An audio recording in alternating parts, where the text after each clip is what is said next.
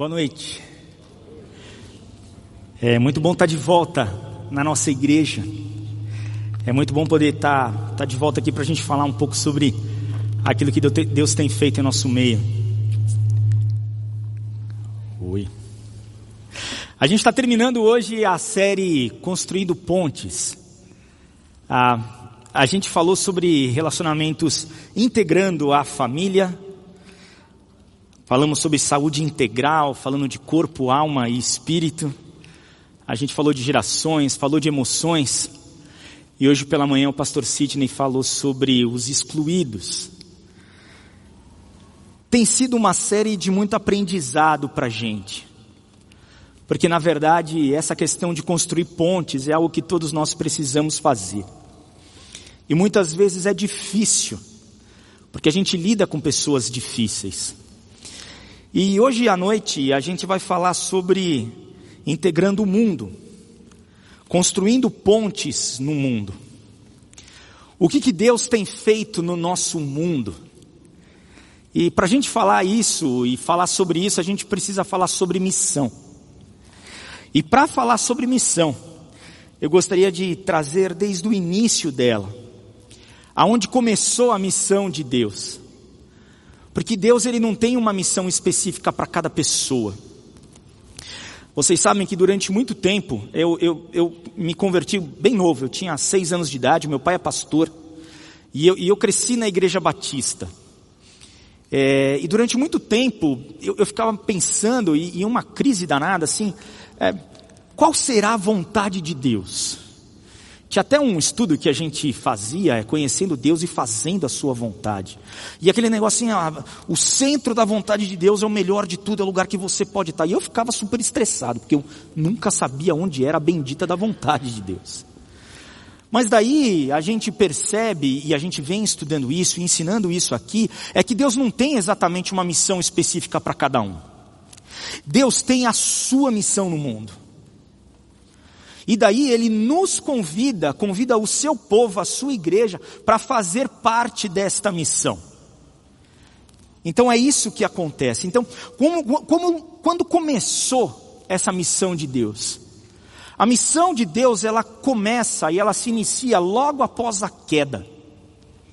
Os homens, a humanidade, ela foi criada para fazer parte da relação dela com Deus. Foi assim que Deus nos criou. Deus nos criou para fazermos parte de uma comunhão perfeita e plena com Ele. E por que é desse jeito? Porque Ele quis. Ponto. Mas o ser humano, com a sua vontade de querer ser Deus, dá as costas para isso e peca. E exatamente naquele que está isso narrado em Gênesis 3, exatamente naquele momento em que o homem peca, começa a missão de Deus que vai atrás do homem. E um dos, dos exemplos, um dos marcos que a gente tem nessa história, da missão de Deus indo atrás do homem, está escrito em Gênesis 3, 21, que diz assim: O Senhor Deus fez roupas de peles com as quais vestiu Adão e a sua mulher. Porque o que aconteceu no momento da queda, o homem e a mulher olharam e falaram o seguinte: Ah, eu estou nu. Eles perceberam que eles estavam nus e eles ficaram com muita vergonha. E o próximo passo qual foi? Eles tentaram fazer uma roupa de, de planta, quer dizer, deu tudo errado. E uma roupa bem ruim ali. E daí Deus olha para eles e fala o seguinte: Olha, eu vou resolver o seu problema da roupa. Eu vou matar um animal. E eu vou vestir vocês com uma roupa muito melhor. Mas esse resgate do homem que começou lá no Éden precisou ter a morte de um animal. Então, para que o homem fosse resgatado, ali já começava a mostrar a questão de que assim, olha, alguém vai precisar morrer para você ser vestido. Mas a verdade é que quando Deus mata o um animal e veste o homem e a mulher ali, ele olha para eles e não vê somente o homem pecador. Ele vê o homem pecador vestido com a pele do cordeiro. E foi isso o que Deus fez ali. Então, o início da missão de Deus começa quando? começa logo após o pecado e a queda do homem. Então a missão de Deus é resgatar o homem que foi perdido lá atrás. Mas o plano de Deus não era só resgatar um ou outro, era resgatar o mundo inteiro. Então, a ideia de Deus é que o mundo todo seja salvo, e esse é o plano dele, e essa é a vontade dele. Então, como que ele faz isso? Ele escolhe um homem, ele escolhe a, a Abraão, para ser o pai de uma nação que, através desta nação, todos os povos do mundo fossem abençoados. E Deus, Ele é o melhor estrategista de todos. Ele tem uma estratégia perfeita de salvação do mundo. E é isso que ele faz. Ele escolhe Abraão, Abraão, o povo cresce, a gente sabe a história, o povo acaba no Egito, no Egito cresce muito, sai do Egito, Deus liberta o povo ali e vai para a terra de Canaã. Só que o que acontece em nenhum momento era o povo escolhido de Deus era para ficar somente entre eles. Não. Através daquele povo, Deus iria salvar o mundo, salvar a humanidade. Mas o povo de Israel não consegue fazer isso. E Deus precisa novamente resolver a questão. Do mesmo jeito como lá no jardim do Éden, Adão e Eva tentaram fazer costurar uma roupa de planta e ficou ruim. A ideia de que o povo iria conseguir, e Deus precisou resolver aquela situação em Adão e Eva, o povo ele também não conseguiu cumprir aquilo que Deus tinha falado para eles fazerem. E daí Deus precisou vir e ele precisou intervir diretamente na nossa história e resolver a situação. Que é Jesus Cristo. E Jesus Cristo vem resgatar a nossa relação e a nossa comunhão com Deus. E por que isso? Porque o pecado era algo tão pesado, tão profundo e tão sério, que somente Deus para resolver. E por que que Deus fez isso? Porque Ele nos ama. Foi um movimento de amor em direção a cada um de nós. Porque Ele quis, porque Ele fez. Vocês sabem que teve uma coisa que sempre me intrigou bastante quando Jesus Cristo ele está ali para ir para a cruz. A gente sabe a história do Getsemane, que ele fica, ele, ele chora, ele fica de um jeito tão agoniado e angustiado, que ele chega a exalar sangue do corpo dele.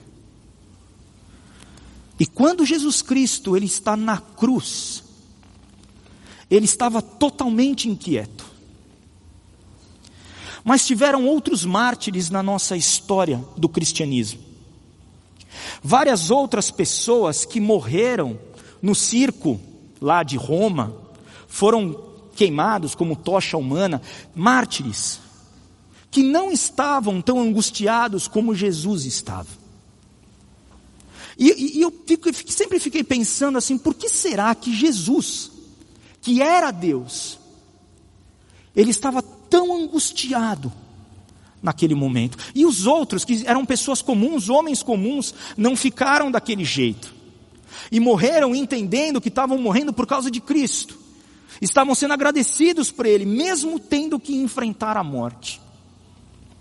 A verdade é que Jesus Cristo ele estava daquele jeito, não porque ele ia enfrentar uma dor física,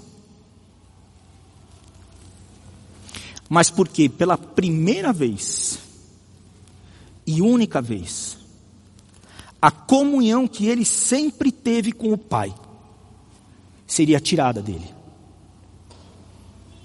A comunhão perfeita do Filho com o Pai e com o Espírito foi tirada de Cristo pelo seu pecado e pelo meu pecado. Por isso que ele grita na cruz: Deus meu, Deus meu, por que me desamparaste? Por isso que ele estava daquela forma tão angustiado. Porque pela primeira e única vez, Jesus Cristo entendeu o que é estar longe de Deus. Ali, ele entendeu a nossa condição humana. A nossa condição humana de muitas vezes desespero, de não entender a nossa vida, a nossa realidade sem a presença de Cristo. E por que que ele fez isso? Ele fez isso para salvar o mundo inteiro. E ali, naquela condição, Jesus Cristo morre. Mas ele não fica morto. Ele ressuscita. Ele ressuscita para que todos nós pudéssemos ser salvos. E ele continua o plano de salvação dele. Porque a estratégia de Deus, ela é perfeita. Aquilo que só Deus poderia fazer, ele fez. Mas daí o que, que Jesus faz? Ele escolhe outros homens, que escolhem outros homens. Jesus Cristo, no tempo que ele estava aqui na terra, ele escolhe os seus doze apóstolos e vários discípulos e os envia. E os envia para falar aquilo que tem acontecido. E os envia para falar: olha, Jesus Cristo viveu, morreu e ressuscitou. E Ele é a salvação para o mundo. É isso que Ele faz. Ele escolhe outras pessoas que escolheram outras pessoas. E eu gostaria de ler um texto que está no livro de Atos, no capítulo 6, começando no versículo 1, que diz assim: À medida que o número de discípulos crescia, surgiam murmúrios de descontentamento. Os judeus de fala grega se queixavam dos, dos de fala hebraica, dizendo que suas viúvas estavam sendo negligenciadas na distribuição diária de alimento. A igreja estava crescendo, e começou a crescer a quantidade de problemas também. Por isso, os doze, quer dizer, os discípulos de Jesus, que viveram com ele, convocaram uma reunião com todos os discípulos e disseram: Nós, apóstolos, devemos nos dedicar ao ensino da palavra de Deus e não à distribuição de alimentos. Sendo assim, irmãos, escolham sete homens respeitados, cheios do espírito e de sabedoria, e nós os encarregaremos desse serviço. Então nós nos dedicaremos à oração e ao ensino da palavra. Eles ficaram felizes e escolheram vários outros homens que fizeram o trabalho dali para frente. Então o que, que a gente vê aqui? Que Jesus Cristo escolheu alguns, que escolheram alguns. E foi assim a estratégia de Cristo para passar a mensagem dele para frente a mensagem de Cristo para frente.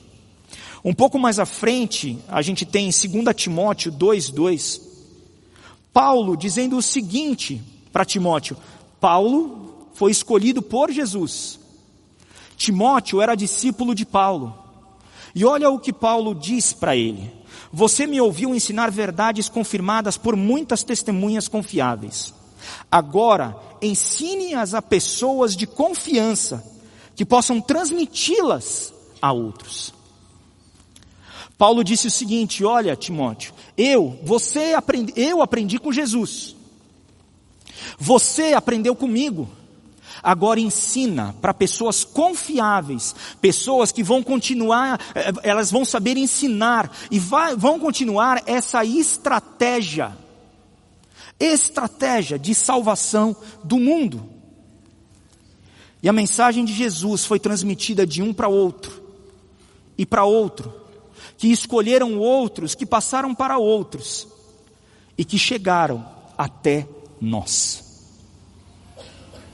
Eu me lembro quem contou para mim a história da salvação de Cristo.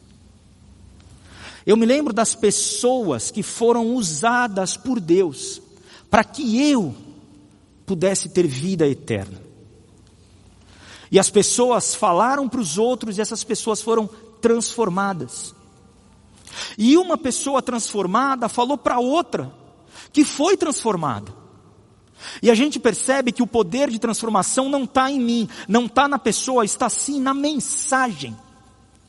A mensagem de salvação de Cristo. A mensagem de liberdade de Cristo. Que fez o que fez para que cada um de nós pudéssemos ter vida. e pudéssemos também ser usados por Deus para falar para outras pessoas, da mesma forma como alguém falou para a gente.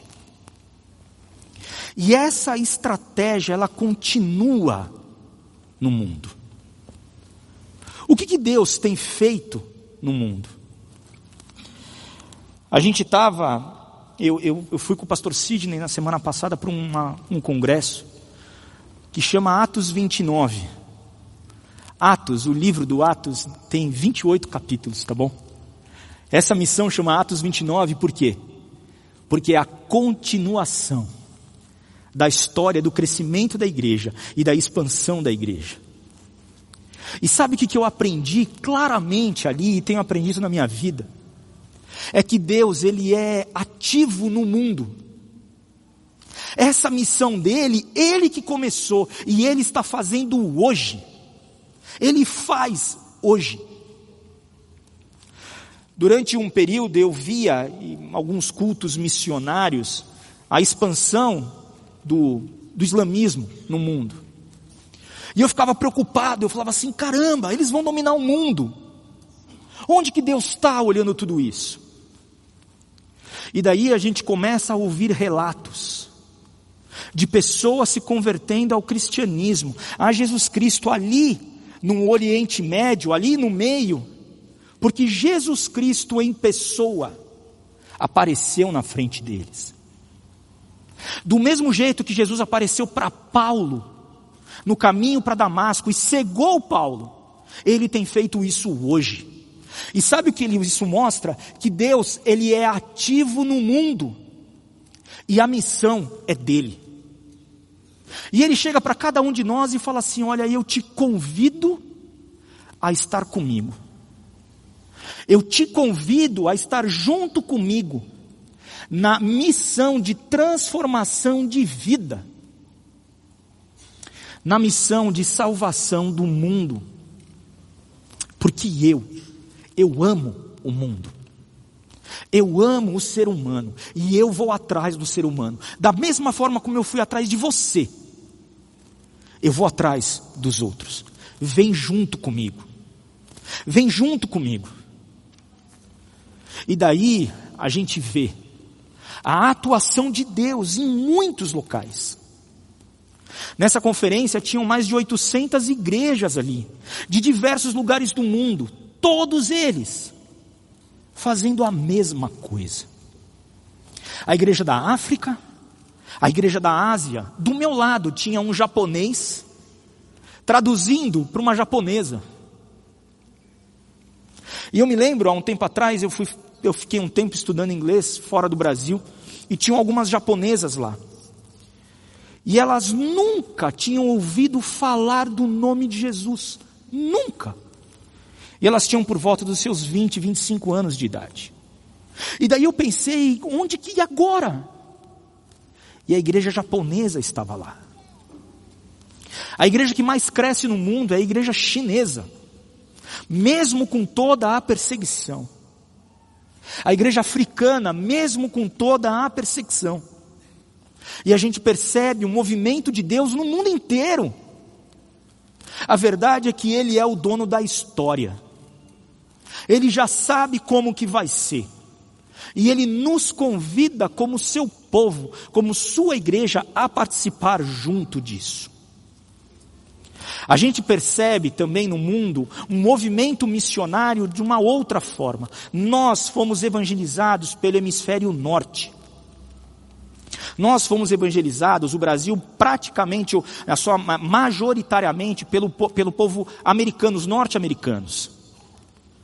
Mas agora a gente começa a ver um movimento contrário. Há um tempo atrás, a gente ouvia dizer assim: ah, o Brasil vai ser um grande celeiro de, de missionários.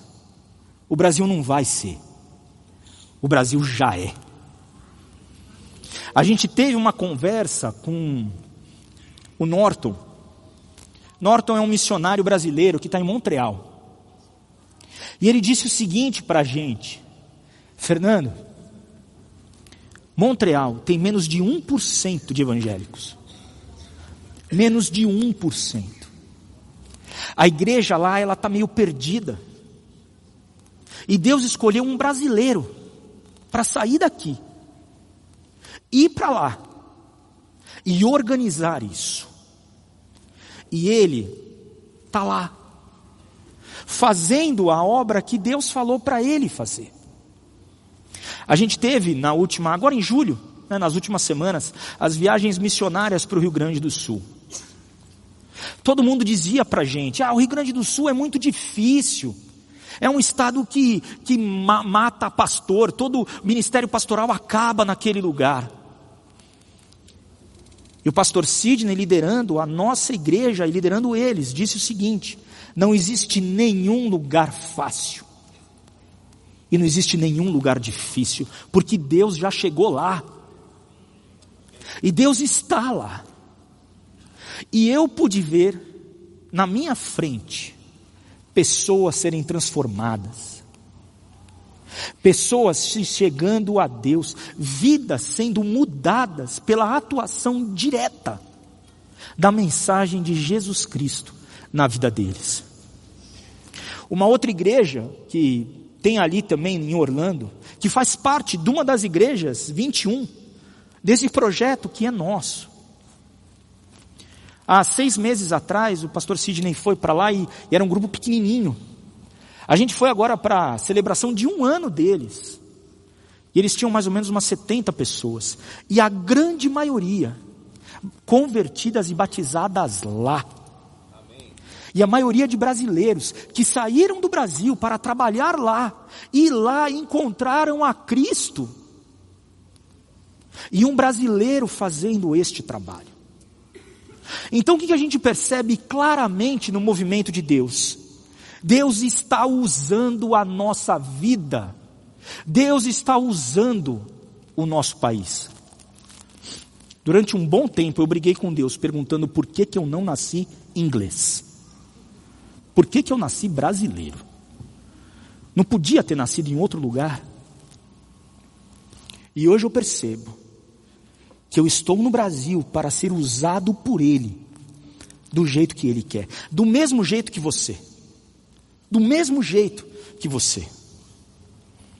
Esse movimento missional é claro no mundo. E Deus está usando a nossa vida, Deus está usando a nossa, o nosso país, e Deus está usando a nossa igreja.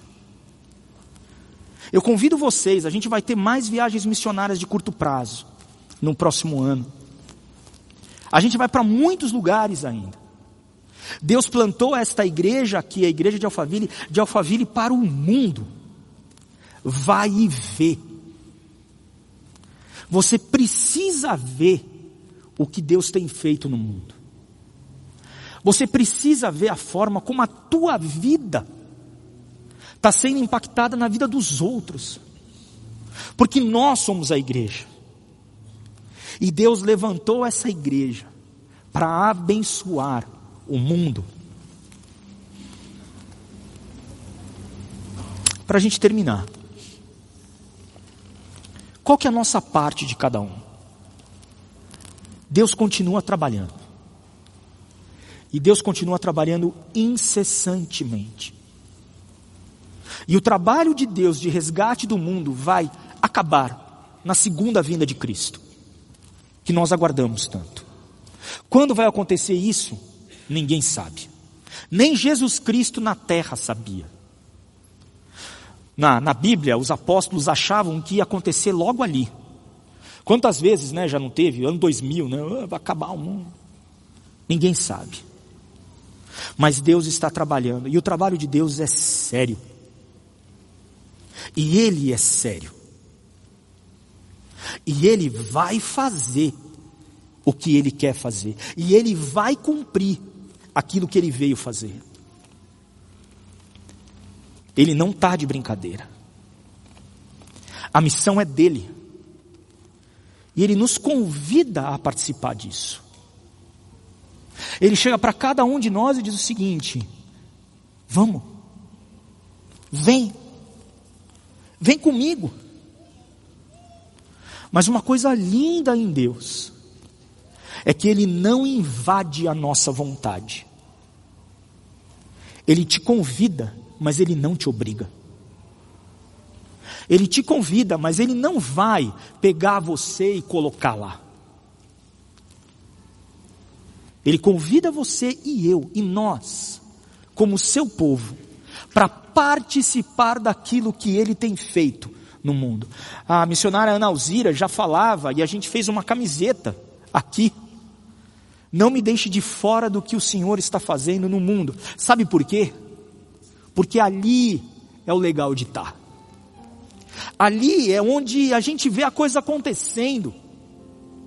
Ali é onde a gente realmente é transformado e consegue enxergar Jesus atuando na vida dos outros. E ele diz para cada um de nós: Meus filhos e filhas, venham junto comigo. Mas a resposta é tua. A resposta é tua. Nós temos a responsabilidade de atender ao seu chamado. E o convite dele é só o seguinte: venha e faça parte de algo que realmente vale a pena no mundo. Porque Jesus Cristo muda tudo. Ele muda todos. E ele chega para você e diz assim: participa de algo que realmente vale a pena. A vida é muito mais de nascer, crescer, reproduzir e morrer. Muito mais. É muito mais do que correr atrás de riqueza. É muito mais do que ficar preocupado com o que o outro está achando. Essa semana, a Veja em São Paulo fez uma reportagem de capa sobre o Instagram. E a quantidade de gente que está em depressão por conta não só do Instagram, mas por conta desse mundo que a gente tem. Vem participar de algo que realmente vale a pena. E não ficar lutando pela sua imagem pessoal, pela sua autoimagem, pela promoção, não. Venha fazer parte de algo que é muito maior do que todos nós juntos. Venha participar da transformação que eu tenho feito no mundo. Mas você pode pensar e falar o seguinte: ah, Fernando, mas eu não vou sair do Brasil.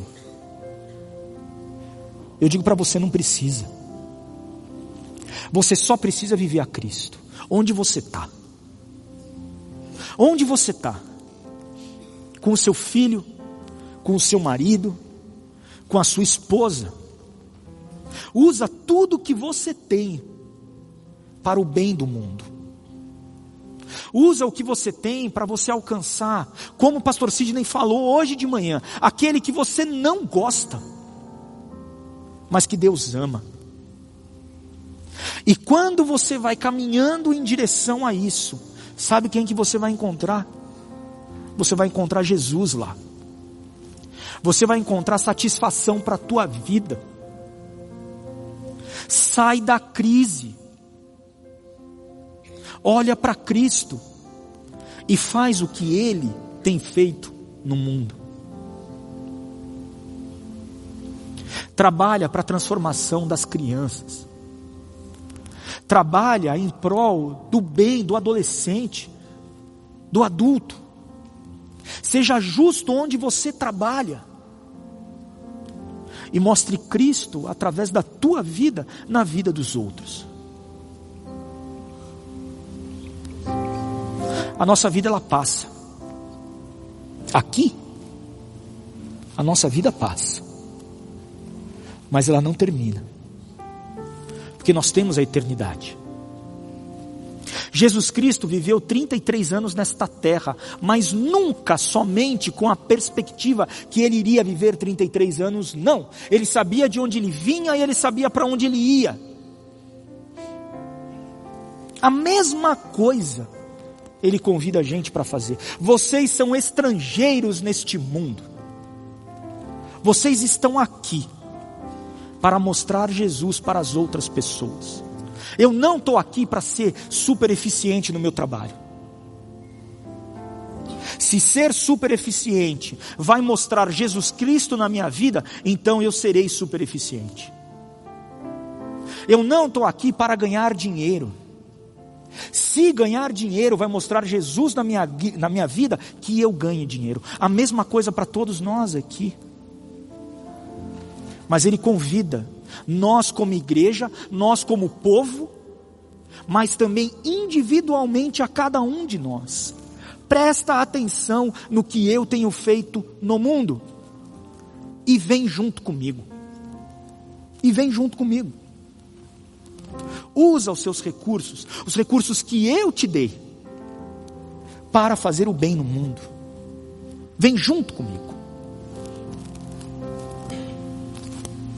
E a última pergunta é qual que é a sua resposta? O que, que você vai fazer com isso?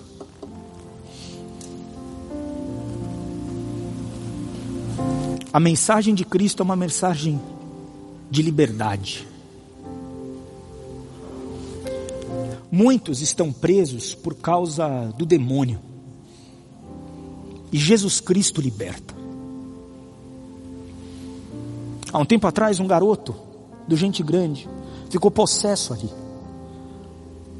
Pastor Hugo foi lá e expulsou o demônio dele. Por causa do nome de Cristo liberdade. Muitos estão presos por causa do Instagram, por causa da sua imagem, desse sistema perverso que a gente vive. E a mensagem de Cristo liberta. Ele liberta. Jesus Cristo veio para a liberdade, para que você e eu pudéssemos ser livres felizes, alegres. Em Jesus Cristo há alegria. E mostre essa alegria para o outro. Viva essa alegria em Cristo. Qual resposta você vai dar para Ele? Sinceramente, eu achava que Ele precisava de mim.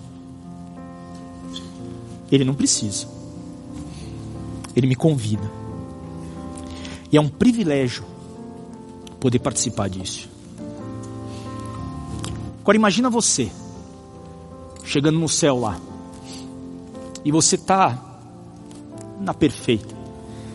E de repente alguém bate no seu ombro e chega para você e diz assim: "Cara, muito obrigado".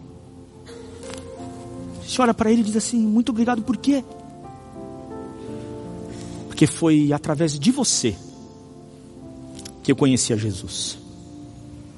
E eu estou aqui hoje eu estou aqui na presença de Deus eternamente hoje, porque você se deixou ser usado por Deus. Porque você falou de Cristo para mim. Porque você viveu a Cristo na minha frente. E eu vi Jesus na sua vida. Eu olhei e disse: tem alguma coisa diferente nesse cara.